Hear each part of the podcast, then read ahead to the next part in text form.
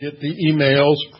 Jay Collins Memorial Service is at 11 o'clock on Saturday.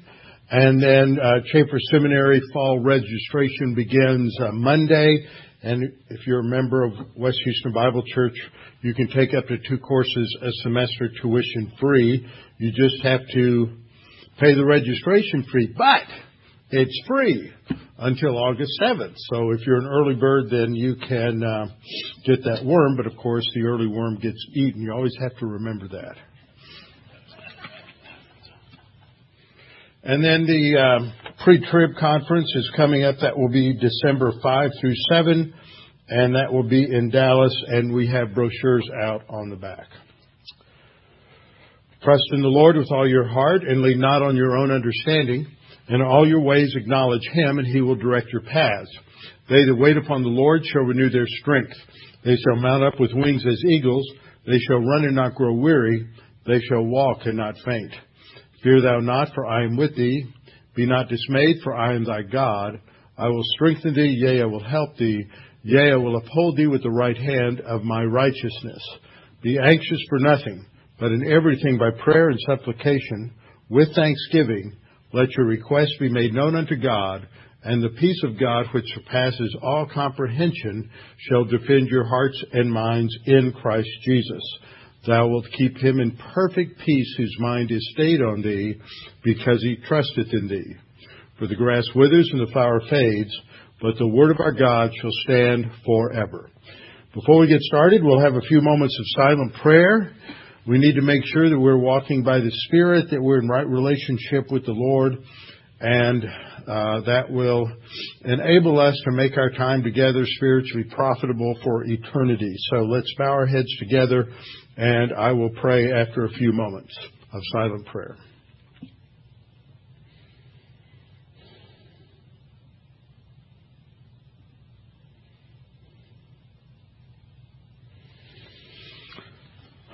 Father, we're so thankful for your grace that you have provided a perfect salvation for us and a way to recover from sin when we do sin that we can just uh, confess it to you, admit it, acknowledge it instantly. We're forgiven and cleansed of all unrighteousness.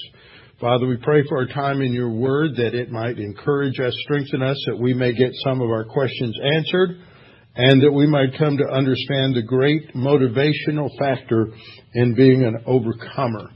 And we pray this in Christ's name. Amen. All right, open your Bibles with me first of all. First of all, I need to have my notes out.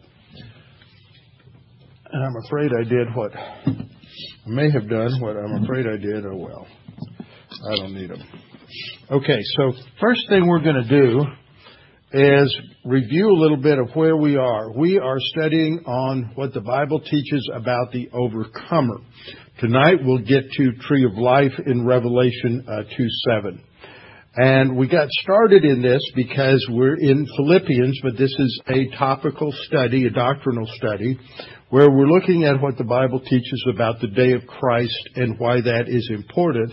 And Paul refers to it twice as he opens this epistle in his prayer, so that focuses our attention on the future and that we are to live today with the future in mind. We're to live today understanding that we are going to be evaluated, that grace means that we are saved. Grace means that God has seen to the uh, payment for our sins, but that doesn't mean that everything's going to be the same in the future for every believer. We're all going to go to heaven. We're all going to have resurrection bodies. We are all going to have uh, uh, happiness and joy beyond anything that we can imagine. But there will be distinctions in heaven, and part of that has to do with what is taught about the overcomer. So the day of Christ is a term that refers to a sort of a tandem events that occur in history one after the other. First, the rapture of the church, when all uh, those who are dead in Christ will be caught up together to be with Him in the clouds, and then we who are alive and remain uh, shall be caught up together with Him. It will be instantaneously in the wink of an eye, which is about one sixty-fifth of a second, and that is immediately followed by the judgment seat of Christ. Now, we started with this verse, and I think this is an important verse for a number of reasons. And the more I've rehearsed this in my mind, one of the things that I think I haven't brought out quite in this way, you're going to say, oh, well, it sounds the same, but no, it's a little different. There's a little word there in the middle, and that's this word as. I think that's extremely important. Jesus says, To him who overcomes, that's introducing the word for overcomer, I will grant to sit with me on my throne as. So there's a comparison here. So when you have a comparison, you have two things that are similar that are being uh, compared to one another. If they are not similar, you really can't compare them. There's no basis for the analogy. So the analogy is that Jesus overcame something. As a result of his overcoming, he is given a reward, a rulership and judgment ability when he, then that's what's indicated by the fact that he sits down with his father on his father's throne, not on his throne yet. That's what's coming. So he overcomes something. The text doesn't say. But it must be the same kind of thing for the believer. When it says, uh, to him who overcomes, the analogy and the comparison falls apart if the overcoming of the believer isn't the same kind of thing as Christ's overcoming. To him who overcomes, I will grant to sit with me on my throne. So that those are the terms of the comparison. What did Christ overcome? Well, a lot, there are a lot of ways that we could possibly answer that question. But the scripture only uses that verb with reference to one thing. Doesn't say he overcame sin. Doesn't say he overcame, uh, you know, the the um, uh, Romans or the Pharisees. It says he overcame the world in John sixteen thirty three. And so, for the analogy to work, what the believer is overcoming must be the same thing, overcoming the world. And that's what we saw as part of our, uh, our study in First John, also overcoming the devil. So those are, that, that's really a critical passage right there. And the two questions I've pointed, uh, and the things that I've pointed out in the past is that there's this level of disagreement among believers. I would argue that nearly everyone who takes a strong Calvinist view of perseverance, that if you are a true believer, you will persevere in obedience to the end. You'll have periods of carnality, periods of disobedience, but you will never fall away for, for, for long or for good or for evil to make it work. You'll, you will, uh, but you will always return. That's the doctrine of perseverance of the saints. Now, Lewis Sperry Chafer had a perseverance of the saints, but he basically reduced it to eternal security. He doesn't have a strict Synod of Dort, which is where the five points of Calvinism were developed. He doesn't have a strict Dortian view of perseverance. He's a little different.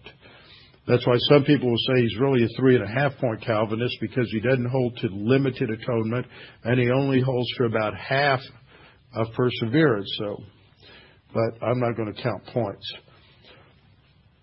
So that's what we're talking about, trying to understand this because there are some believers, even in the, in the free grace camp, dispensationalist camp, who will say that all believers are overcomers and all, and, and therefore all believers get the same package of goodies at the end. But what we've seen is that in in um, 1 Corinthians 3, at the judgment seat of Christ, there are those who are rewarded and those who have no rewards.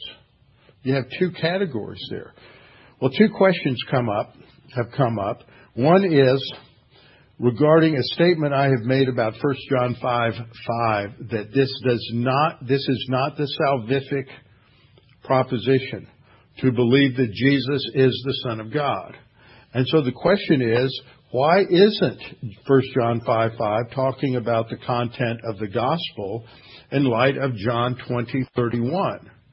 That these were written that you might believe that Jesus is the Messiah, the Son of God, and by believing you may have life in His name. Why isn't son, believing Jesus is the Son of God a salvific proposition in John 1 John 5 5?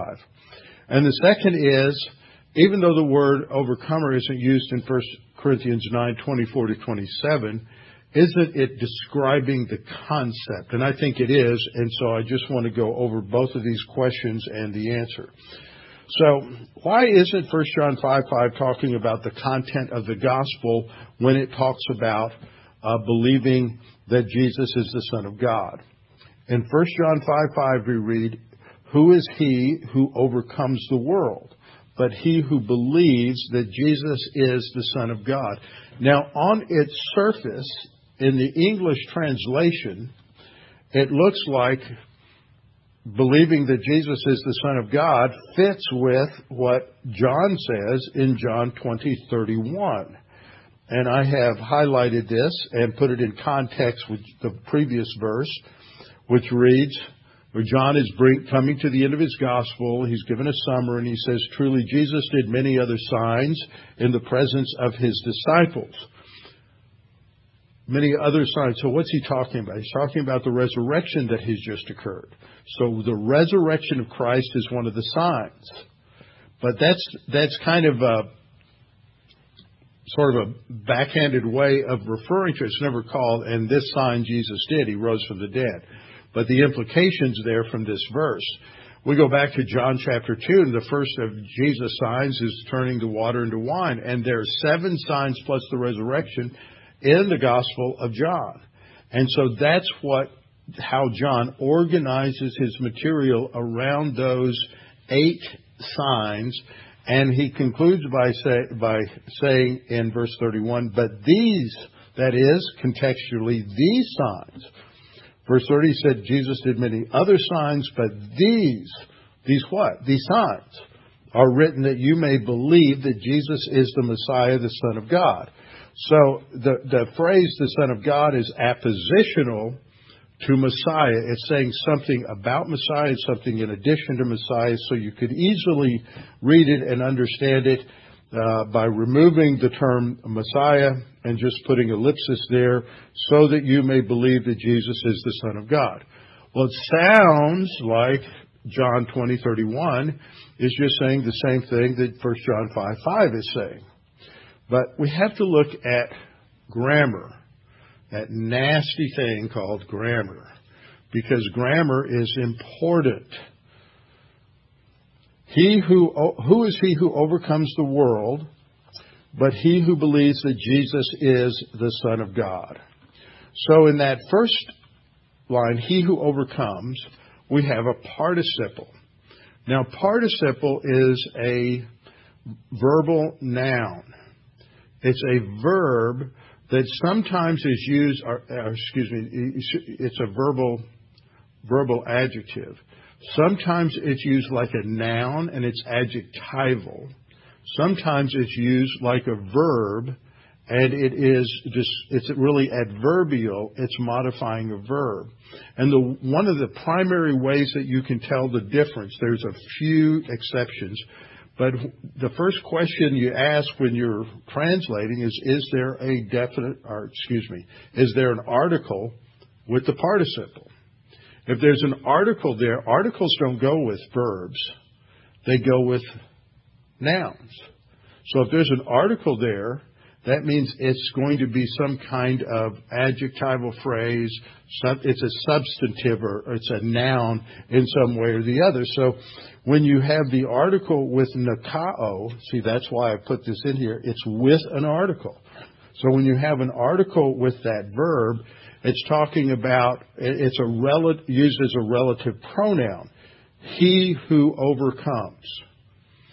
Okay, you have the same thing when it, you get to the second part, participle, believes. It's, it's pisteuo over here on the right. It has an article. So it's not believing, it is he who believes, or the believer. It can be either way. I've heard some people say when you have have it like this, that's just another way of, of saying a believer. And so we've studied overcomer. Who is he who overcomes the world?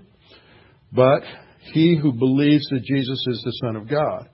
Now, what you have here is that the verb for overcoming, nikao, which is from the noun Nike, we call it Nike, but Nike, is a present active participle. Now, tense becomes important. Tense isn't a big thing when it's artic- when it's uh, used substantively, but it does have a, have a, have a, a nuance there. It's not aorist, which would be summarizing it, and it would be indicating something that has al- uh, already going on.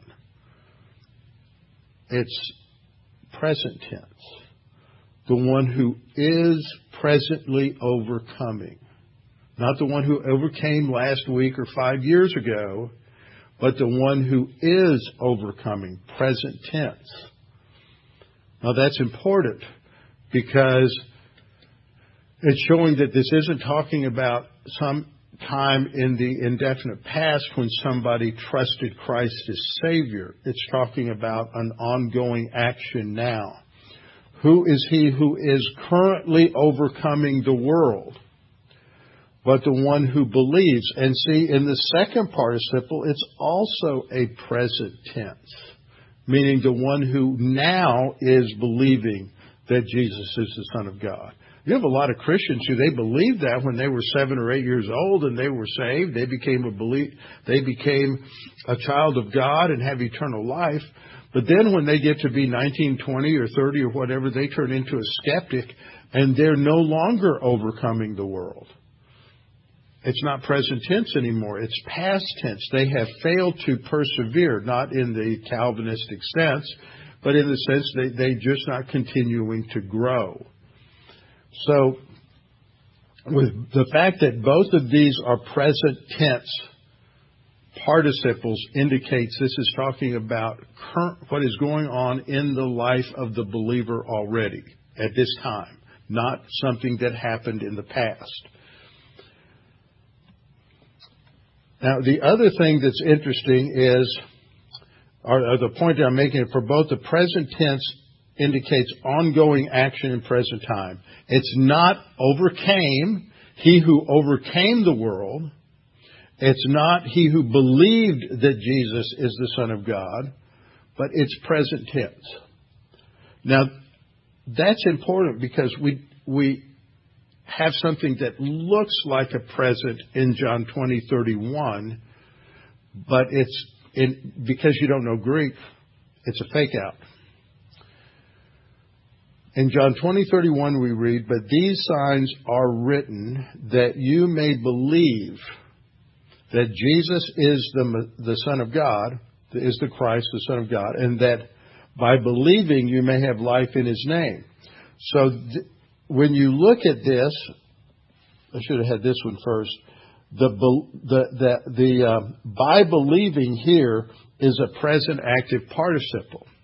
So you might look at that and go, oh, so we're talking about present time right there. No. And the reason is that those two participles that we had in 1 John 5 had articles with them and they're functioning as nouns. But here there's no article. So that means it's functioning as an adjective and it's modifying the main verb, which is pisteuo here which is an aorist tense. Now that's a past tense. Now in the other verse, both of them were present tenses. But the main verb is an aorist tense, meaning a past tense. And the way it works in Greek is if you have a present tense verb and a present tense participle, the participle, because it's present tense, takes place at the same time as the present tense verb. If it's an aorist tense verb, past time, the present tense describes the action of the past main verb. Okay, so present tense goes at the same time as the main verb. The main verb controls the time, not the participle. So when it says, These are written that you may believe. That's aorist tense, and that's referring to at some time in the past this person believes, and by believing at that time, he may have life in his name. So this is describing an event that would occur in someone's past, and by believing in the past, at the time that he heard the gospel, he receives that life eternal. So that's the difference. Is John 20:31 is talking about the means here that you have life, and the means t- took place at the time in the past that you believed that Jesus was the Son of God. So this is important because of this timing principle. And so that throws the timing of the present participle to be coterminous or at the same time as the participle. There's your graduate course in participles and verbs, okay? But this is, this, you know, God's in the details here. And that's why it's important to look at this. That's why you can't look at John 20, 31 and say, okay, that tells us that if you believe Jesus is the Son of God, you're an overcomer. Because the grammar of the participles and the verbs makes it talking about something different. Okay, now that I've just about put you to sleep, we'll look at the second question. Is 1 Corinthians 9, 24 to 27 talking about overcomers, even though the word isn't used? So a lot of times in the scripture, you have passages that are describing something, but it, that word that, it, uh, that it's describing is not necessarily used. So let's just look at this passage. Do you not know that those who run in a race all run, but one receives the prize? Okay, only one, but one receives the prize. So he's just using the analogy of a competition of a race. And he says, we run in order to obtain the prize.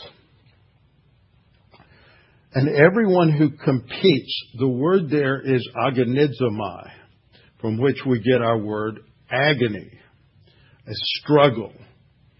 Okay, the, the, the struggle is preparing, training, everything for the competition, and then competing. Everyone who competes for the prize is temperate in all things. Now, they do it to obtain a perishable crown. It's talking about the athletes on that, the physical athletes on that side of the analogy. The physical athletes do it to get a physical crown, a perishable crown, one that will uh, not last. And the crowns that they used were made out of foliage. They, they'd use laurel leaves or oak leaves or some other kind of leaves, and they would have them woven together uh, as, as a crown. The word for crown is Stephanos crown, which is a victor's crown. It is not the word diademos, which is a ruler's crown. But there's, but it's perishable. I mean, they go through all this effort. If you're an athlete working in, and you're uh, competing in the in the Olympic Games in Greece, you basically sequester yourself for a year and you're on a strict diet. You have to get up at a certain time. It's like going to boot camp for a year. You eat eat the same foods. You get up every morning. You train. You work out all year long, and you do all of that. And what do you get? You just get a handful of leaves that are woven together. Now there are some other things that were given in in addition, but but that's what Paul's analogy is. They do it for a perishable crown, but we're running the race for an imperishable crown, something that will last for eternity. So the analogy is a race. There's a second analogy or a second metaphor, and that's boxing. Therefore I run thus, not with uncertainty.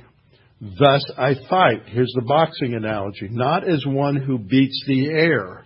There's a plan, there's a strategy, but I discipline my body and bring it into subjection. You know, this is the verse I think in the King James says, I, I, um, I beat my body and bring it into submission.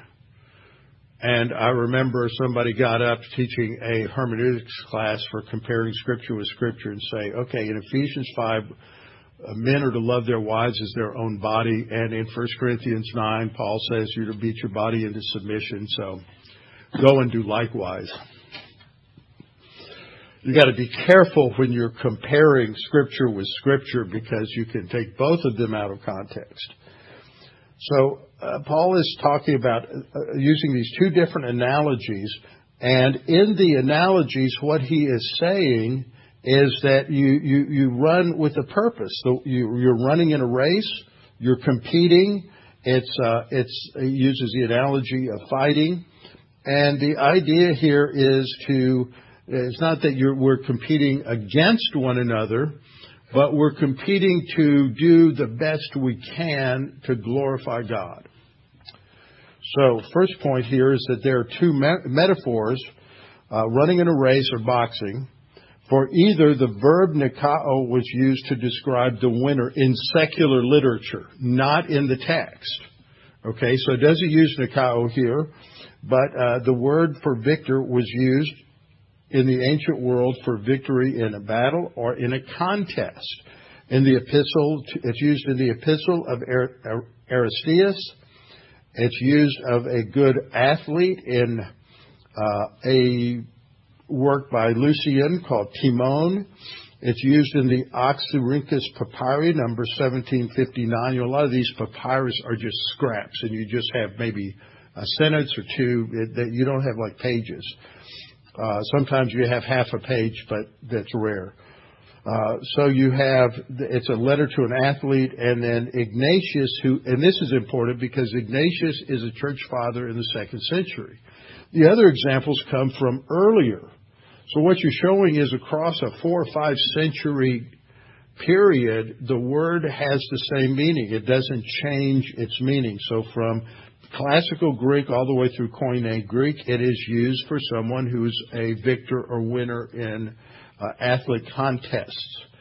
And that's what's described in 1 Corinthians chapter 9, is it's talking about not being disqualified. So the last verse there, Paul says, I discipline my body and bring it into subjection, lest when I have preached to others, I myself should become disqualified. He's not talking about losing his salvation. The analogy is that every believer is competing in the contest. That's the spiritual life. The contest is analogous to our spiritual life. Some will do well, some will not do well, and others will become disqualified because they fail to grow spiritually. And they're not victors. They're not overcomers. So the implications are, even though the word is not used, eh, the, the implication is there is that the one who becomes disqualified doesn't lose their salvation. They're the believer at the end of the judgment seat of Christ whose works had burned up, but he's saved yet as through fire. Second point is that in both metaphors, those who competed were the runners and the fighter. The runners and fighters represent Christians in the analogy so that all Christians are competing in these in these games. And the prize is this Stephanos crown. Now that becomes important in Revelation because you start off in Revelation 2 and 3 contextually with your seven letters to the seven churches. We'll start talking about that before we're done tonight. And so what happens is you have special awards for those who are overcomers. Some people say they're the same for everyone. In either case, in Revelation 4, you have the 24 elders before the throne, and they will cast their crowns before the throne, and the crowns are Stephanos crowns. That tells you that they've been re- awarded already. They've been the crowns have been awarded at the judgment seat of Christ. Those are their rewards, and they're being thrown before the, the throne of God. So that it's a Stephanos crown. The crown is not eternal life. You, you get eternal life. Eternal life is comparable to the game that you're, that we're in. It's not comparable to the prize, okay? Because we don't work for our salvation. If the, if the crown of eternal life was, was the result of working or running the game well, then it would be a work salvation. Fourth, not all will receive the crown in the physical competition, neither will all receive the crown in the spiritual competition. Even though all believers are in the competition, your name's entered into the list and you're in the competition. A lot of believers have no clue. They're never taught this. And fifth, some will fail to persevere. They don't lose their salvation, but they will be disqualified from, that should be from winning rewards. They'll be disqualified from winning rewards. Okay, so now let's, let's look at what the Bible teaches about the overcomer in Revelation. We'll probably only have time to get through the first one tonight. So here's Ephesus. Turn in your Bibles to Revelation chapter 2. I need a little introduction here so we understand the nature of these report cards. For that's what they are. They are God's report cards on each church. And I pointed out and went through the study in detail that the angel of each church, each church has an angel, that this messenger is not a pastor. It's not the pastor of the church. The word angelos is never, ever, ever, ever, ever, ever, ever used of a pastor anywhere in the scripture or in post uh, apostolic times. It is used only of angels. Every time you see the word angelos in scripture, sometimes it refers to a messenger, but it never refers to a pastor. And that's a very popular view. But what this tells us is every church, and you go back and you look at the, what, what takes place at the last half of the first chapter, every church has a lampstand, and every church has an angel assigned to it. The role of the angel is he's a recording angel. He's like a, a um, court reporter, kind of a combination court reporter and and the um, um, the sergeant at arms in a courtroom in our in our culture, and he's he's observing and keeping a record of the church's performance. And so each one of these is a record of their performance up to this point. And these uh, seven churches are located in the Roman province of Asia, which is in western, what is now western Turkey, and they are predominant churches at that time. And of course, the most well known is the church of Ephesus. But you have the other churches of, uh, you have the church of Smyrna and Thyatira and uh, Sardis and Pergamum and uh, Laodicea, Philadelphia, and the last the last one is the lukewarm church. That's Laodicea, Philadelphia, Laodicea, the last two. So anyway, these are the churches, and it's a report card. That's the best way to understand this. And the report card it's interesting. I've been going through a lot of boxes of things that I took out of my parents' house. I have found that I had half these boxes were boxes that my mother took out of her parents' house and she never went through.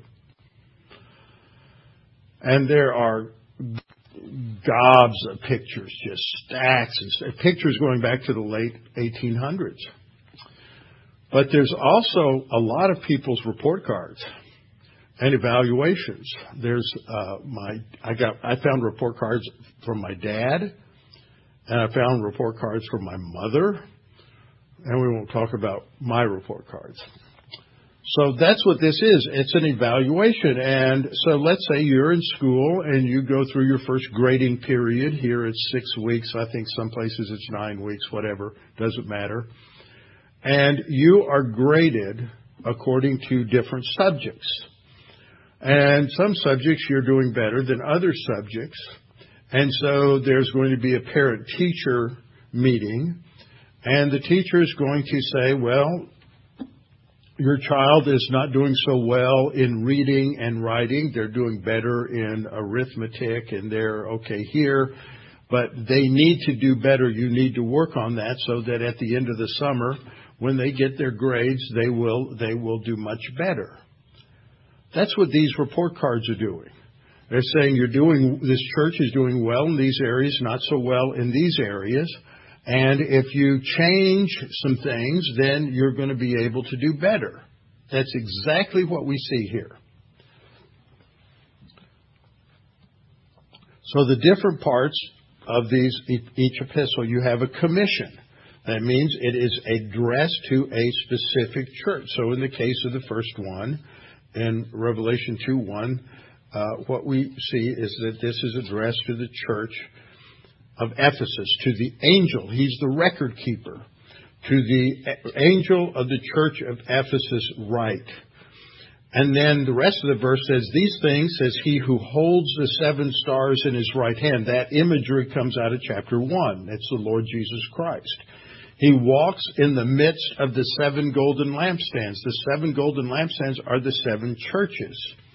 And so then it begins with the evaluation. I know your works. Jesus Christ is omniscient. He knows everything. He knows your works your labor, your patience, and that you cannot bear those who are evil. So you're getting you're getting uh, pluses. And when I was a kid, there was a a side of the report card that listed various character qualities. Uh, such as uh, self-discipline and cooperation and able to sit still, things like that. And that's like this. You get check, you get a minus, a check, or a plus. So Jesus is giving them this positive. You, you've done this, and you've tested those who say they are apostles and are not, and have found them liars. You get pluses in all those categories. And you have persevered and have patience and have labored for my name's sake and have not become weary. You get pluses in everything. Nevertheless, uh oh, we delivered the good news, now the bad news. Nevertheless, I have against you that you have left your first love. So your intimacy, love, and fellowship with the Lord Jesus Christ gets a minus. Okay, the other categories look real good, but here it's a minus. And then he says, Remember, therefore, from where you have fallen. What's he talking about when he says that? Remember how you were when you were getting a plus for your love, intimacy, fellowship with the Lord Jesus Christ. And then he says what every teacher says to the parents if they change, repent. If your son or daughter will change the way they're studying and working, they can pull their grade up. And that's what this is saying. Remember, uh, he says, uh, remember therefore from where you have fallen, repent. In other words, change and do the first works. What did he say? He said, You've left your first love. The first works relate back to first love. Go back to your first love, or else, uh oh. In other words, start studying, and you can pull your grade up by the end of the, of the, of the semester. But if you don't, I will come to you quickly and remove your lampstand from its place unless you repent. Now, that's not talking about repenting from sin. Uh, in, in some of these, that's what, what it involves is changing. You're too involved with the world. And all of these, you can say they've just succumbed to worldliness. But this you have, so now he's going to add another category that's positive. You hate the deeds of the Nicolaitans, which I also hate. So what I'm pointing out here, reading through that, I don't want to get into all the details of what each of these means. You have the commission that it's addressed to a specific church. There are, uh, there's a character reference to the Lord Jesus Christ. Here it is that he holds the seven stars in his right hand and he walks in the midst of seven golden lampstands. Jesus is evaluating the churches. When we get to the church of Smyrna, it says, These things says the first and the last, who was dead and came to life. That's talking about Jesus. That's mentioned at the, in chapter 1. Uh, verse uh, 12, you get into the third church, Pergamum. These things says he who has the sharp sword, uh, two-edged sword. So you get the point that there is a character reference to the Lord Jesus Christ. Then there's a commendation where they're praised for the things they're doing right and they're growing spiritually. Two of them have nothing said of a positive nature. But there's still a church biblically, that means there, are a, a group of believers meeting in a local church, but they have become apostate. but it's not questioning their salvation. That's a lordship view. They, the lordship people think that that means they're not they're not saved. Then there's a condemnation. And that's a warning about a spiritual flaw in the congregation. I mean, and in verse, verse 4, it's you have left your first love. And then there's a correction. Repent. It's a prescription to recovery. It is repent. And then there is this call to this church to, to do that. He who has an ear, let him hear. Now, see, remember in the Bible, if you say to somebody, listen to me, you don't mean just have your uh, ears stimulated. You mean do what I say. That every time you see this in scripture, hearing isn't just listening. It is listening and obeying. So when Jesus speaks, he says, he who has an ear, let him hear what the Spirit says to the churches. Let him do what I'm saying. And then he says, to him who overcomes. Contextually, what's he overcoming? Well, overcoming the problem, which is that you've left your first love. So there's a correction. Six, there's a call to listen and apply. Uh, you know, listen to what the Spirit says, and a challenge to do something. And then there's the promise of the uh, award. So in Revelation 2 7, we read, He who has an ear, let him hear what the Spirit says to the churches. So this is what God the Holy Spirit is saying through the, this uh, report card.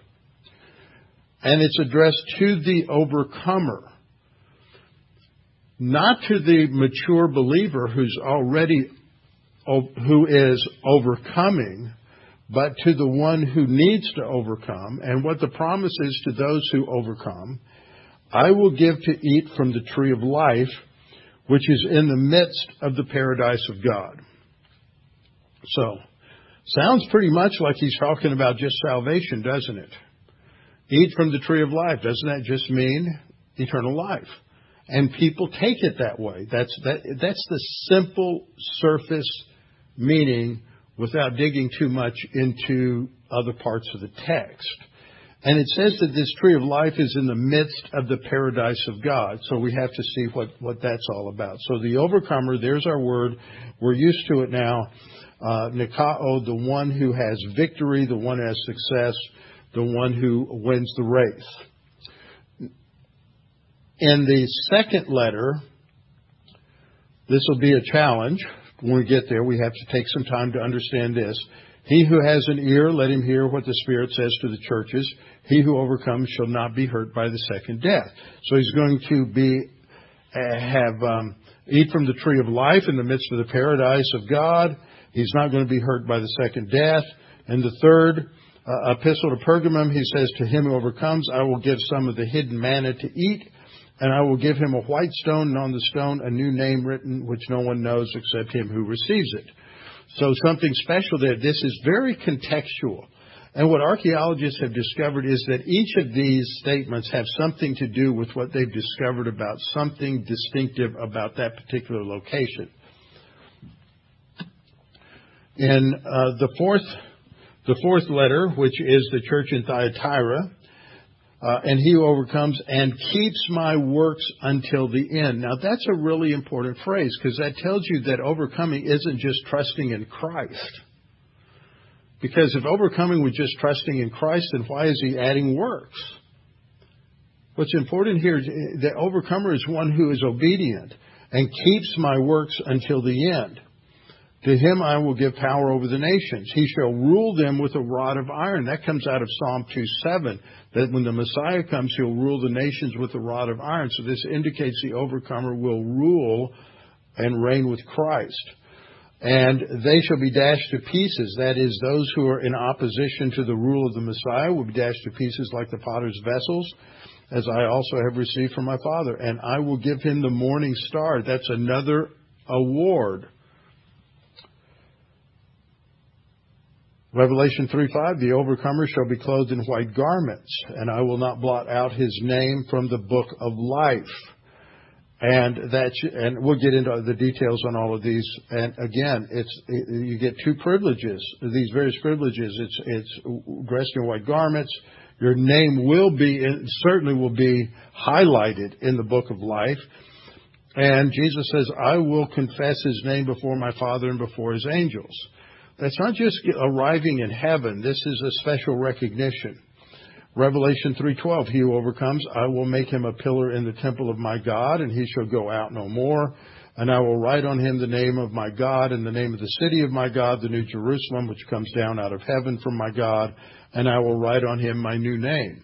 So he gets a new nickname that relates to what he's done. And Revelation 3:21 to him who overcomes I will grant to sit with me on my throne as I also overcame and sat down with my Father on his throne. So you have, we have seven distinctive statements talking about seven different privileges that are granted to the one who overcomes. To 2 7. He who has an ear, let him hear what the Spirit says to the churches. To the overcomer, I will give to eat from the tree of life. Well, let's tackle that first. What does this refer to? The tree of life. Well, it's only used if you, I did a search on just that phrase. There's something similar in Ezekiel, but it doesn't use the precise phrase. The tree of life is used, first of all, it's, it's mentioned 10 times in the Old Testament. It's used in Genesis 2 9, 322, and 324. So in the creation and fall narrative, it's used. Genesis 2 9, uh, God has created this uh, beautiful garden in Eden where He places the, the man and the woman. And in the midst of the garden are two trees the tree of life uh, and the tree of the knowledge of good and evil. Now, we don't know a whole lot about the tree of life. 322 tells us something new that after they sinned, the Lord said, Well, we're going to have to remove him from the garden unless he uh, puts out his hand and takes also of the tree of life and eats and lives forever.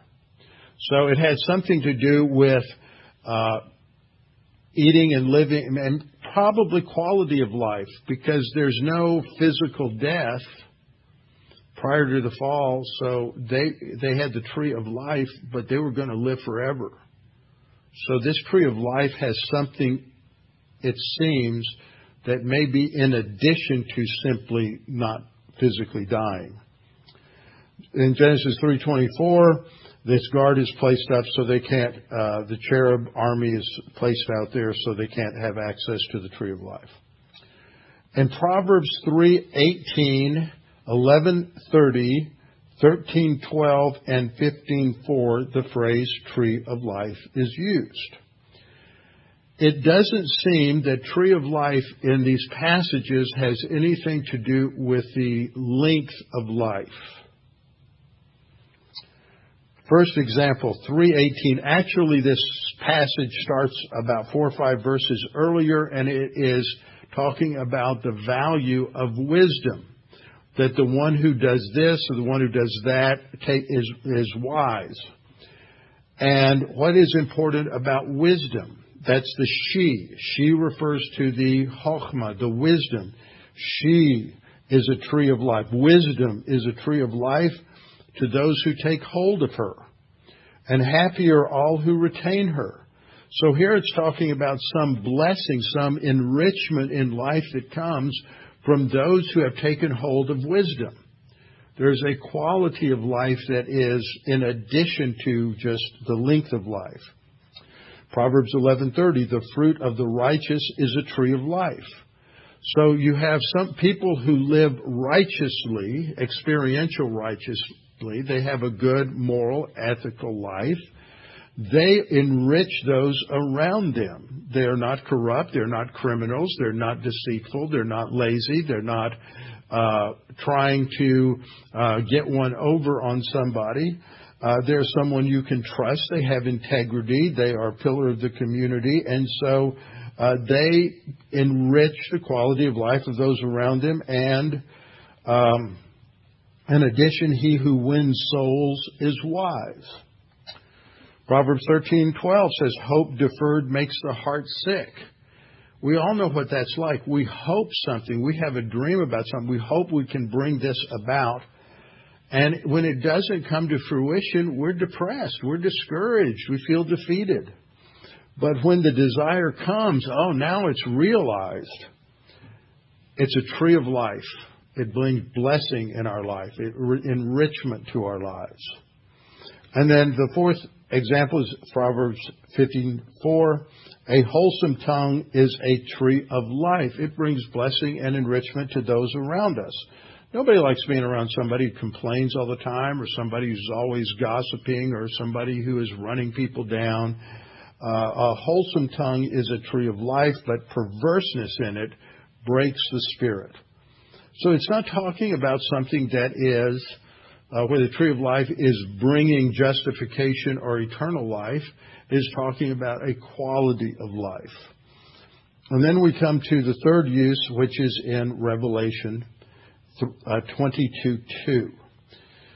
Revelation 22:2, we read that in the New Jerusalem in the future, in the new heavens and new earth, in the middle of its street and on either side of the river was the tree of life, which bore twelve fruits, each tree yielding its fruit every month, and the leaves of the tree were for the healing of the nations. And that's a difficult passage to interpret. It shouldn't be healing of the nations because that implies they're sick.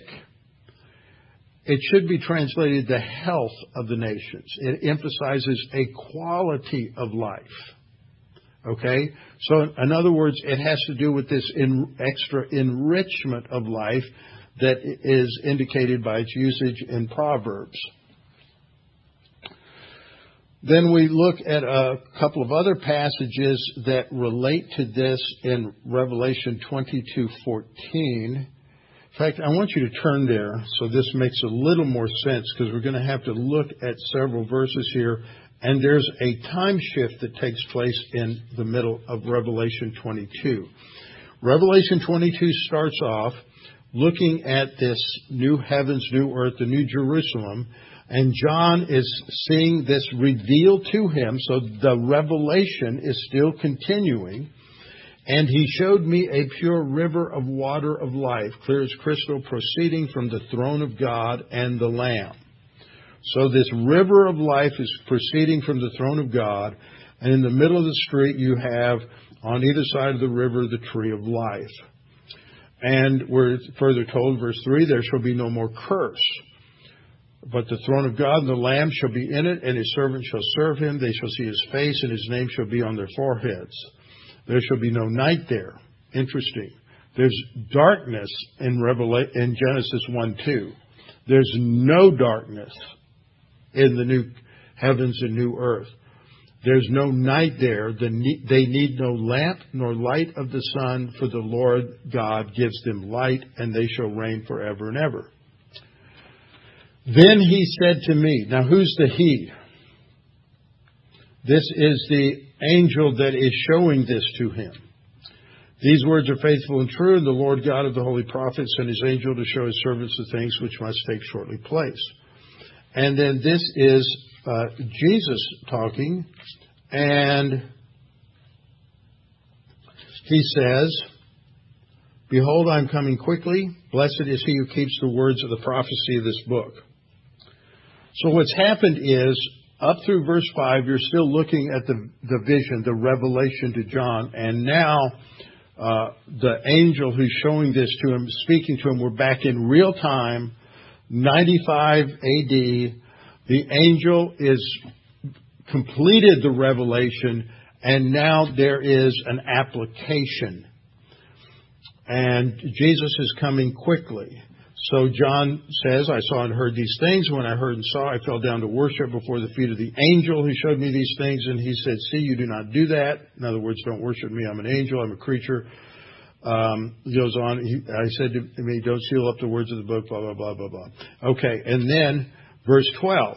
We shift, and it's Jesus talking. And behold, I am coming quickly, and my reward is with me to give to everyone according to his work. Notice, reward and work. not grace and freely given. Okay, and then we read, he says, I'm the Alpha and the Omega, the beginning and the end, the first and the last. Blessed are those who do his commandments. This is verse 14, which I have on the screen now. Blessed are those who do his commandments, that they may have the right to the tree of life and may enter through the gates into the city. If the tree of life equals eternal life and salvation, then in this verse, it is the consequence of doing God's commandments. That's works. That would make sense when connected to 2.7, but I'm getting ahead of myself. Blessed are those who do his commandments. That's in the majority text and the Textus Receptus. Which is interesting here, just from a textual critical point. The critical text says, wash their robes. Blessed are those who wash their robes. But the interesting thing is, about 90 plus percent of the time in Revelation, unlike other books of the New Testament, the majority text agrees with the critical text about 90% of the time. So for those to diverge here is significant. And the majority text is, I would take it as being correct here. That it means those who do his commandments.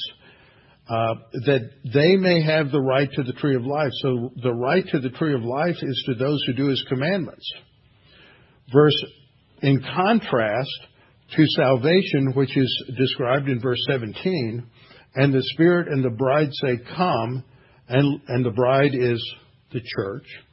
The Spirit and the bride say, Come, and let him who hears say, Come, and let him who thirsts come. Whoever desires, let him take the water of life freely. That's free gift of eternal life right there. But that's in contrast to 22:14, which says that it's based on doing His commandments. So, what do we learn about this in John's writings?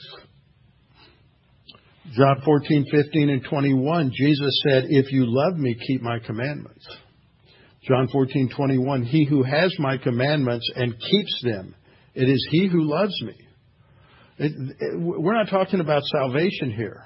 We're talking about that which comes after salvation. John 15:10 Jesus said, "If you keep my commandments, you will abide in my love." What have I said? Abide means fellowship. Has to do with that intimacy with the Lord, walking by the Spirit. If you keep my commandments, you'll abide. If you don't keep my commandments, you're going to be out of fellowship and uh, you're not going to have this intimacy with me. If you keep my commandments, you will abide in my love, just as I have kept my Father's commandments and abide in his love. Then we go to John, 1 John. It Says the same thing. Now by this we know that we know him if we keep his commandments. Remember, knowing him isn't the same as being saved. Knowing him has to do with advanced knowledge. Jesus said to Philip, How long have you been with me and you don't know me? See, it has to do with spiritual growth after salvation. He who says, I know him and does not keep his commandments is a liar and the truth is not in him. See, it doesn't say he's an unbeliever and he's going to the lake of fire. It says he's out of fellowship, he is a liar, and the truth is not in him. He is not, he does not know God. 1 John 3:22 and whatever we ask we receive from him because we keep his commandments. So that's eh, our prayer life is directly related to keeping His commandments, which means we're abiding with Him. See, if we're not abiding with Him, He regards iniquity in His heart. The Lord will not hear him. That's Psalms. 1 John 3:23, and this is His commandment that we should believe on the name of His Son Jesus Christ and love one another. Now, you don't have to do both of those to be saved. Believing on the name of His Son Jesus Christ gets you eternal life. Loving one another is spiritual growth. So He's combining the two there, justification and sanctification. 1 John 3.24, Now he who keeps my commandments abides in him and he in him. That's walking by the Spirit. But when we sin, we're no longer abiding. 1 John 4.21, And this commandment we have from him, that he who loves God must love his brother also. So if you don't love your brother, you don't love your neighbor, doesn't mean you're not saved. It's that you're not being, you're not growing, you're not walking by the Spirit. 1 John 5 2, by this we know that we love the children of God when we love God and keep His commandments. Keeping His commandments is not legalism, it's how you walk by the Spirit. For this is the love of God that we keep His commandments, and His commandments are not burdensome. So from all this we learn that salvation is free. Whoever desires, let him take of the water freely. But rewards, I mean, um, Jesus is going to come and give rewards to each one according to his work. That's in addition to what we get freely. We know from Scripture that salvation is free, but rewards are earned. Colossians 2, 324. Colossians 3:24, knowing that from the Lord you will receive the Lord uh, the reward of inheritance, for you serve the Lord Christ. Reward is on the basis of service to the Lord Jesus Christ. That's not doing stuff around the church. That's serving the Lord in our lives. So Revelation 22:14 says that uh, those who do His commandments have the right to the tree of life. They've been growing and maturing as believers. Revelation 2 7 says, To him who overcomes, I will give to eat from the tree of life. It's an additional blessing on top of salvation. He who overcomes shall inherit all things, and I will be his God, and he shall be my son. So we're going to get into that. I want to skip to the end. We'll come back and wrap this up, but I've got a quote at the end that I want to get to first, and then we'll wrap up. Come back to this other, and this is, where did it go? I've got the quote right here. There it is. Okay. This is a great quote I found. Donald Grey Barnhouse, for those of you who do not remember him, Donald Grey Barnhouse died in 1960. Donald Grey Barnhouse was the pastor of the 10th Presbyterian Church in Philadelphia. He was something somewhat of a Calvinist, like Lewis Sperry Chafer and others who founded Dallas Seminary. He was um, they people loved to listen to him. He was on the radio. He was the most listened to radio preacher in the country during his time from in the 20s, 30s, and 40s. If you know any pastors that were around during that time, they listened to Donald Grey Barnhouse. He was fabulous. He was a great theologian and orator. He wrote one of the best books, except for mine, on spiritual warfare and uh, a number of other books. He wrote a commentary on Revelation in which he makes this statement. See, the reason I say all of that is because in today's world, we, we and in our milieu, we have people who somehow think, well, this division over overcomers or every believer in overcomers or not is something that is related to, you know, some issues in the free grace movement or dispensation. Now, Barnhouse was a dispensationalist. Uh, Barnhouse was, um, I, I, I would call him a moderate, strong, a strongly moderate Calvinist. And this is Barnhouse. He's not influenced by, because I read something today and they're accusing, uh, you know, Zane Hodges and Bob Wilkin and listed a half a dozen people in the free grace camp and as if this originated out of the free grace movement. And, and it didn't. This is Barnhouse writing back in the 40s. Some have said that eating from the tree of life was the equivalent of receiving eternal life. But this is most evidently a false interpretation. Eternal life is the prerequisite for membership in the true church. So you come to Ephesians, the people that he's talking to are all believers. Why would he be promising them in addition salvation? He's not talking to unbelievers. Eternal life is the prerequisite for membership in the true church. Eating of the tree of life is a reward that shall be given to the overcomer in addition, those are my italics, in addition to his salvation. He receives over and above his entrance into eternal life a place in the heavens in the midst of the paradise of God. Great statement. Just because Donald Grey Barnhouse said it doesn't make it true. I'm pointing it out because I'm saying that this is not some new position that came up in the last 15 or 20 or 30 or 40 years. It's been around a long time.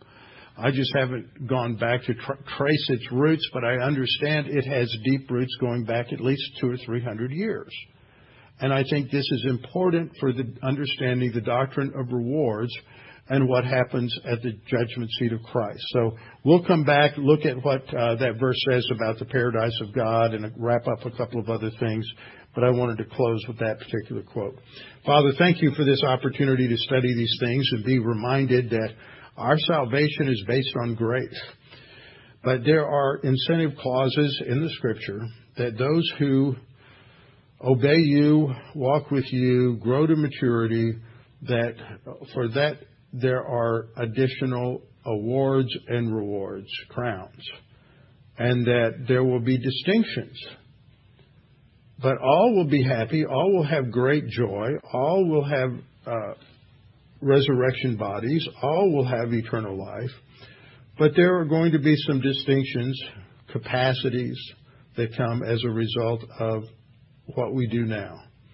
And so, Father, we pray that we might press on we're encouraged that some people that were pretty much failures in a lot of their lives made it to Hebrews 11. So we know that your judgment is going to be based on grace and that you will do so much for us that we, we, it will be above anything that we ask or think according to Paul's prayer in Ephesians 3.